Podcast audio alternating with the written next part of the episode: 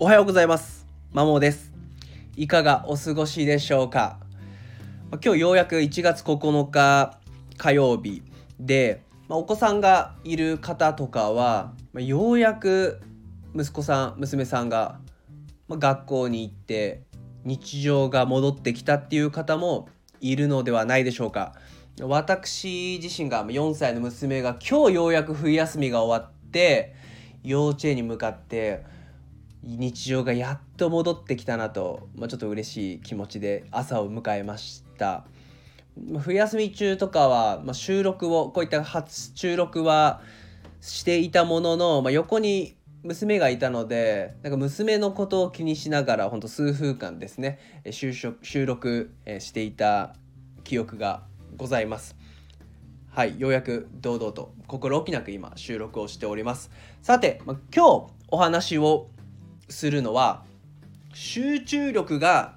続かないと悩んでる人へというふうに題してお話をしていきます。まあ、これを聞いている方の中には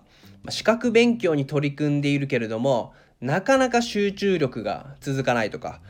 まあ、仕事に関する勉強をしているけども全然集中力持たなくてもすぐ飽きちゃうんだよねっていう悩みを持ってる方もいるのではないでしょうか。まあ、各私もずっと自分の集中力の低さというか続かないことに絶望をしながら、まあ、資格勉強だったり、まあ、英語の勉強を現在進行形でやっています。まあ、これからお話をすることをですね取り入れたらまあ自分が集中力続かないのは、まあ、無理もないなっていうふうに、まあ、脳の構造的にまあ無理はないなと。でとはいえ今集中はしたいのでどのように集中したらかっていう悩みもちょっと解決をしました。なので今からそういった内容をお伝えさせていただきます。まず大前提として人間の脳は一つのことに集中できるようにできていません。まあ、脳は、まあ、狩猟採集民、まあ、今から数万年とか数十年前の脳と大して作りが変わってないんですね。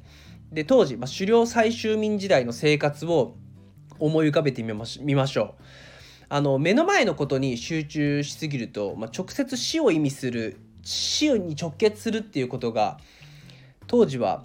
あったんです容易に想像が、まあ、例えば本当に他の目の前のことに集中しすぎると、まあ、他の動物に襲われて死ぬとか他の集落に住んでる人間に殺される恐れがあるとか、まあ、火事が起きてて逃げ遅れるとか、まあ、子供を見てるけど子供の異変に気づかないとか、まあ、目の前に集中することって当時の人間にとってホモ・サピエンスにとって、まあ、リスクだったんですね。だから意図的に気が散るようにできていて、まあ、その脳の構造っていうのは今の現代社会に生きる我々にも引き継がれているので必然と目の前のことに集中できないっていうのは当たり前ですね。まあ、ごくたまにですね本当に目の前のことに没頭できるような人がいるんですけども、まあ、多くの方は多分そんな集中できるようになってないです。で特に今はスマホがもう手元にあるのでもう近くにあるのでこのスマホというものは我々の集中力を大きく下げ学習効果も下げるっていうのが研究結果で出ていますなのでスマホが当たり前に操作する時代に生きる我々にとって集中できないのは当たり前というかより集中できにくくできにくい環境に身を置いているわけですね。はいなのでまあ集中できないのは仕方ない、まあ、しゃあない。みんなそうだよね。って思った上でとはいえ集中したいよねっていう悩みがあると思います。なので今からはじゃあどうやって集中力を高めていけばいいか。集中力を続けさせればいいかっていうお話をしていきます。まず五感ですね。五感に入る情報をえっ、と今からお伝えする内容にした方がいいです。まず視覚ですね、まあ、目の部分。あの視覚勉強するのであればそれに必要なもの以外目あの視覚に置かないっていうことですね。一番自分の近くに置いちゃいけないのはスマホですね。このスマホが目に入るだけで集中力下がって学習効果も下がります。なのでスマホは遠ざける。理想は別の部屋にスマホを置いておくっていうのがベストですね。あとは他のものですね。視覚勉強って言っても多分複数の教材を使う人もいるんじゃないでしょうか。ただ、えっと、今からその勉強一つの教材のみは置かない。使う教材以外のものは置かないっていうことが一つ大事ですね。はい。で次触覚ですね。触覚というか、えーと、気温はどちらかというと暖かい部屋より少し寒いぐらいの方が集中できるっていうのが研究結果から分かってるんで、まあ、今は比較的冬なので、まあ、ちょっと寒い部屋で過ごしてる人もいると思うんで比較的寒さはある程度維持した方が良いです。あとは超嗅覚です嗅覚。えっ、と嗅覚に関してはできれば柑橘系の香りがするまあ、アロマとかを炊いて柑橘系の香りを嗅いだ方が集中力が高まるそうです。なのでこういった形で五感に入る情報内容を変えることで集中力は高めることができます。あと集中力が続かない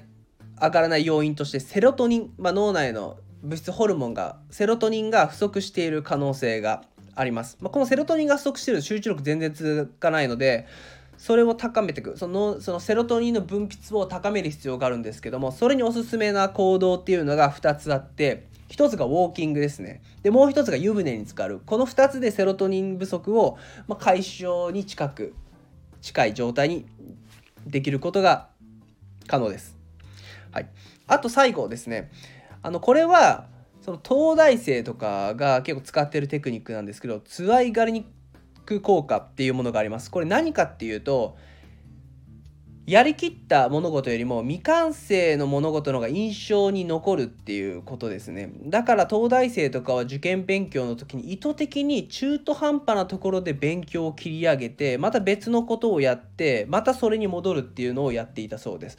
そうすると自然と集中力すぐ集中できてパッと内容に入ることができるんですね例えば大問がとある大問があってそこに小問がいくつかあるみたいな試験問題ですね。あえてカッコ1からカッコ5あるけどカッコ3の途中でやめるとかっていうのをして休憩入って別のことをしてまたそこに戻るとスッと入れるっていうのが、え実証として出てます。なんで